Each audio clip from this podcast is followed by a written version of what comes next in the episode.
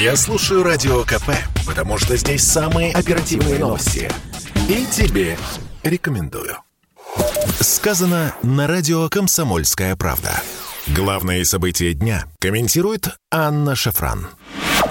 Масштабный сбой на портале госуслуги для нас, конечно же, весьма и весьма примечательный случай. Я напомню, это тот самый эпизод, когда вдруг граждане Российской Федерации обнаружили вдвое оказались сокращены сроки действия QR-кодов о вакцинации. Ну и эпизод этот, конечно же, ярко продемонстрировал нам, что же из себя может представлять этот новый дивный цифровой мир.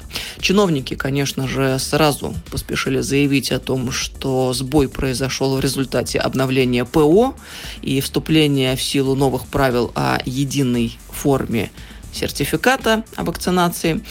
Но, тем не менее, э, этот сбой сразу же окрестили обнулением. И действительно есть серьезные основания опасаться того, что это не только не первый случай, а мы знаем, это, к сожалению, не первый случай, когда мы наблюдаем э, подобные сбои в серьезных цифровых платформах.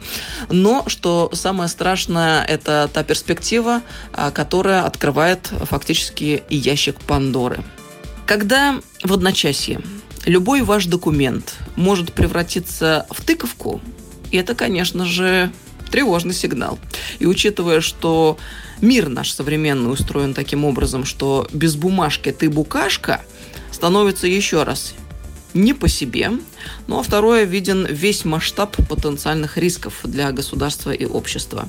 И еще раз, любой документ может обнулиться не только QR-код о вакцинации. И это главное, на мой взгляд, и главный вывод, который мы должны сделать из случившейся ситуации. А что из этого следует? Сожалению, снижается доверие гражданина к государству, преодолеть которое с каждым разом и с каждым с таким сбоем будет все сложнее. И давайте понимать для себя, друзья, что это результаты той самой галопирующей цифровизации, которая осуществляется такими темпами и на таких скоростях, что, в принципе, э, ни любое министерство, э, ведомство, э, ни гражданин не могут поспевать за тем, чтобы встраиваться во всю эту систему, и тем более не могут быть отлажены многочисленные возможные потенциальные ошибки, сбои и так далее. И ведь обнуление сроков QR-кодов – это еще не критический вопрос. А если представить, что, например, все медицинские карты всех граждан России, которые были переведены в цифру в какой-то момент, вдруг в результате подобного сбоя и не случайного, а намеренного со стороны противника также превращается в тыковку. Что же мы будем делать? Мы должны понимать, что любая система имеет уязвимости. И когда нам рассказывают об исключительной надежности цифровых инструментов, мы должны понимать, это миф. И давайте обратим внимание на то, что главный аргумент сторонников галопирующей цифровизации был всегда следующим – абсолютная надежность, защита, невозможность потерять данные.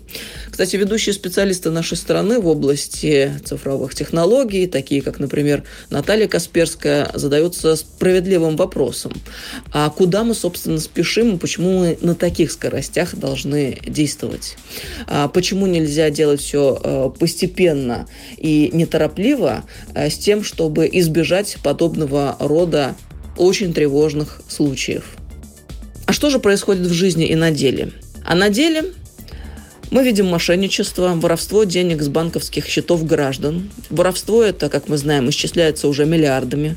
Постоянные сбои, утечки данных, это тоже уже, к сожалению, стало нашими повседневными новостями. И QR-коды, еще раз, всего лишь один очередной и печальный эпизод. Не может критическая инфраструктура страны быть исключительно в цифровом виде обязан сохраняться аналоговый вариант, и это вопрос национальной безопасности. Это то, о чем говорят те люди, которым по долгу службы положено заниматься безопасностью.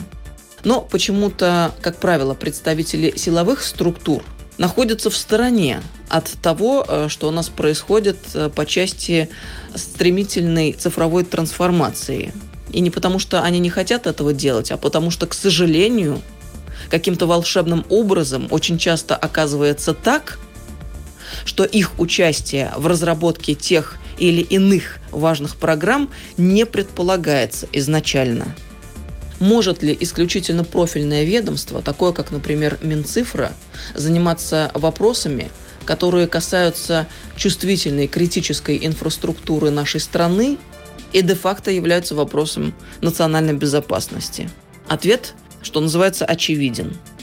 Так если это безопасность, может быть, все-таки ей должны заниматься, в частности, и прежде всего те, кому это положено по долгу службы?